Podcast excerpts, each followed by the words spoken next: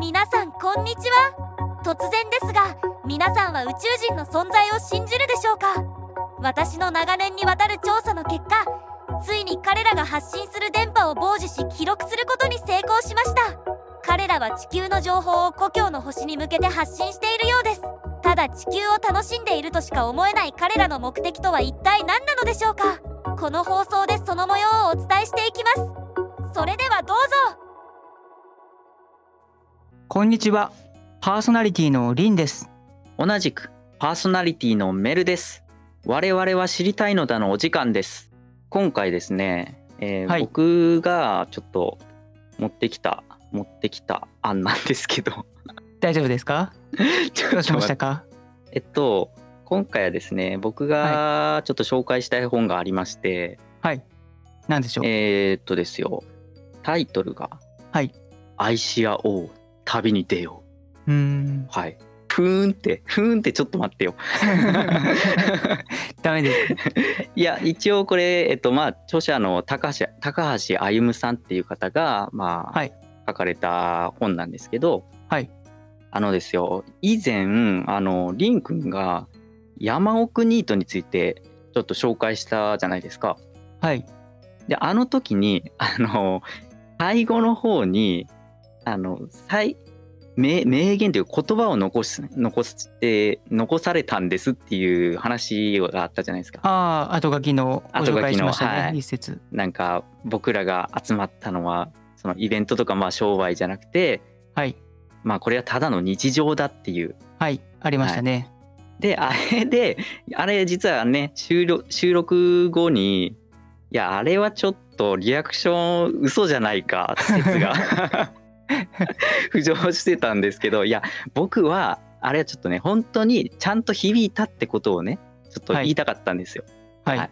でそれを、えーまあ立証するためじゃないんですけどはい今回この「愛し合おう旅に出よう」っていう本を持ってきたのがですねこれはちゃんとその一つ一つの言葉がめちゃめちゃ自分にこう響く言葉が多くてですよ。んあ、そもそもどういう本なんですか？ ああこれはですね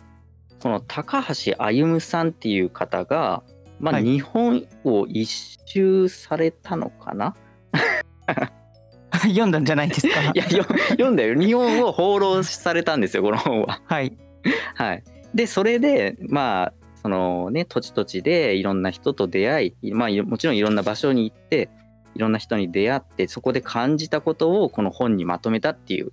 ことなんですけどはい。でその中でこの高橋歩さんがですよ言ったまあ言葉がありまして、はい多様なものが多様なままで自分が自分のままでそれが一番美しいとこれ山奥ニートの前回のあれとちょっと響くとこ似てませんうーん。なるほどね。そうそうそうそう僕は以前この言葉で響いたのでね山奥ニートのあの回でもああれってなんで響くんだっていうこうああ、なるほどそ。うだから僕は響いたんです。リンクあ、わかりま した。はい。ということで、まあ、この流れでですねちょっとこの本をご紹介していこうかなと思うんですけどはい。よろしくお願いします。はいお願いします。ではまず高橋歩さんという方についてちょっとまあ簡単ですけどご紹介させてもらおうかなと思うんですけど、はいえー高橋歩さん1972年東京生まれですね。はいで、えー自由人と、まあ、これちょっとあの引用ネットからのちょっと引用なんですけど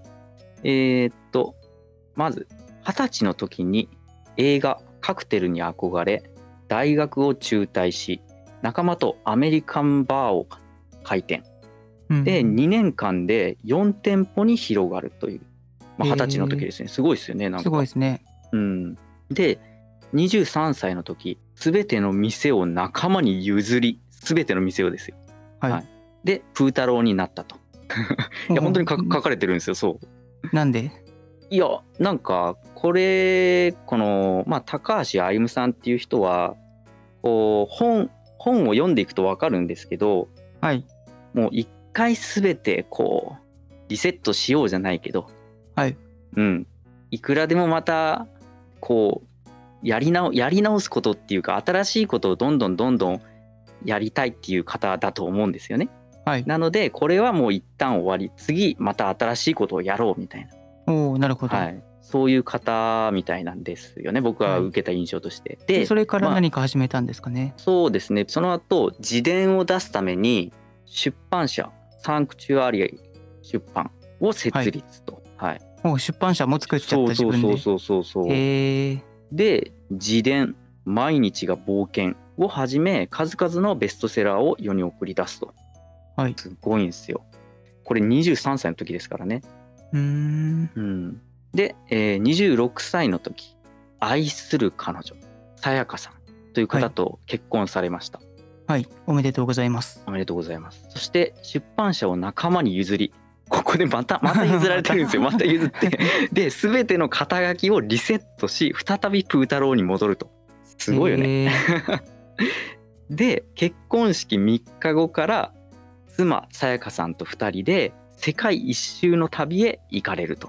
うんはいで約2年間で南極から北極まで世界周数十カ国を放浪の末帰国された26歳の時に2年間もず2っ年間とじでゃあそうそうそう奥様とそうみたいです行かれてたんですね行かれてて、うん、で2001年ですね沖縄へ移住されるんですね、高橋あゆみさんとはいさやかさんが。で、えー音楽と冒険とアートのあふれる自給自足のネイチャービレッジビーチロックビレッジを作り上げると2001年に。ビレッジということはなんか集落みたいな感じですか会社の名あーね前ですか会社の名前ですねこれは。あ ーはい、だだと思います。あそう書いてあるんですねそう書いいてあるんですよ。はい。 で、2008年、結婚10周年を記念し、はい家族4人でキャンピングカーに乗り、世界一周の旅へ出発されてると。おう今度は日本国内をそう。いや、世界一周、えーっと、世界ですね。はい。あ世界をはい、世界一周されてると。しかももう家族4人でキャンピングカーに乗ってっていう。えーお子さんですかね4人そうっでていすうね。のははい。で、そして、2011年、東日本大震災を受けて、はい旅を一時中断されているんですね。はいで、えー宮城県石巻市に入り、ボランティアビレッジを立ち上げ、えーで、うん2万人以上の人々を受け入れながら、えー復興支援活動を展開されたと書いてありますね。あなので、まあ、世界一周をしてる時に、まあ、震災があり、まあ、それでちょっともう一旦中断された後に、まあ、何かできないかと、まあ、思われたんでしょうね。でボランティアビレッジを立ち上げで2万人以上の人を受け入れながら復興支援はなんか今も続けてらっしゃるみたいですね。ーえーご立派ですね、そして、えー2013年約4年間にわたる家族での世界一周の旅を終えハワイビッグアイランドへ拠点を移すとまさかハワイに行っちゃってますね、あそうなん だ移住そうなんですよ移住ですねで現在は、えー著者の累計部数を200万部を超えてるそうなんですよえーで英語圏、えー諸国韓国台湾など海外でも広く出版されているっていうことですねああ翻訳されて売らそれうてでるっていすうそうですはいえーでその中の、まあ、今回はこの「愛し合おう旅に出よう」という本を私が読んででそれについて、まあ少しですけどちょっとお話これからしていこうかなと思っておりますはいわかりましたではですねこの本がまず出来上がった経緯をご紹介させていただこうかなと思いますはいお願いしますえっ、とこれはですね表紙のあの帯の部分にも書かれてあるんですけどはいえーちょっと読みますね。はい。コースや目的は決めず、ナビも持たず、ただ自分のワクワクセンサーに従って自由に車を走らせながら、いいじゃんと感じた時にデジカメのシャッターを押し、心に溢れてきた言葉をノートにメモりながら旅を続けた。旅をしながら刻んだ言葉と写真を集めたらこの本が出来上がったと綴られているんですよね。はいはい。だからこの本は本当に高橋歩さんがもうこれめっちゃいいじゃんって思ったことをねもう写真と言葉をそのままこれに綴ってあるっていう。はいで僕はこの本を読んでめちゃめちゃもう一つ一つの言葉が名言じゃないかってぐらいなんか心に響いたんですよ。うんあの書かれたタイミングというか、ああの内容は家えっと族4人でキャンピングカーでえーっと世ですね界をあ回ってる時なんですそようね。だそうだこれはですね高橋歩夢さんが日本一周をされた時の、えーのことを綴った本になりますねああ日本一周そうですご結婚でされた後ですか？そうですそうです結婚されて、はいでちょっと旅してくるみた いなことで、えー、歩夢さんが一人で旅をされた時のお話を綴った本になりますはいはいで僕はめちゃめちゃこれが響いてですよはい。でこの本がそもそも結構古いんですよね2008年に出版発行されてるんですよねああ震災前ですね。そうですそうですで僕は当時そうですねあの、はいこの本と出会い、はいでものすごくこれにこう感銘を受けって言ったらちょっと大げさかもしれないんですけどちょっとものすごくなんかこう、心打たれるようなこう言葉があってですよ、はいでなんかこの人の本をもっと読みたいって思って僕はあの家に7冊ぐらいあります高橋あゆみさんの本がああ ファンじゃないですかもう。もうもうもうそうですねなのでその当時本当になんか支えてもらったじゃないですけどまあちょっと救ってもらったなって思うことはありましたね えー、ででですよその中ででは僕がこの本から、まあ、全部はちょっとご紹介するのはできないんですけど、はいちょっと何個か紹介しようかなと思います苦しい時期が続いても心配はいらない結果が出てきた途端に世の中の反応は180度回転する全ての失敗は経験と呼ばれわがままはこだわりと呼ばれ自己満足はオリジナリティと呼ばれ意味不明は斬新と呼ばれ協調性のなさは個性的と呼ばれるとあるんですねはい響きました。いやいや絶対響いてないそれは響いてないでしょい やいやいやいや僕もはいその当時ものすごく響いたんですよはいはいやっぱりなんか思うことがあったんでしょうね僕自身もなんか自分に対して協調性のなさだったり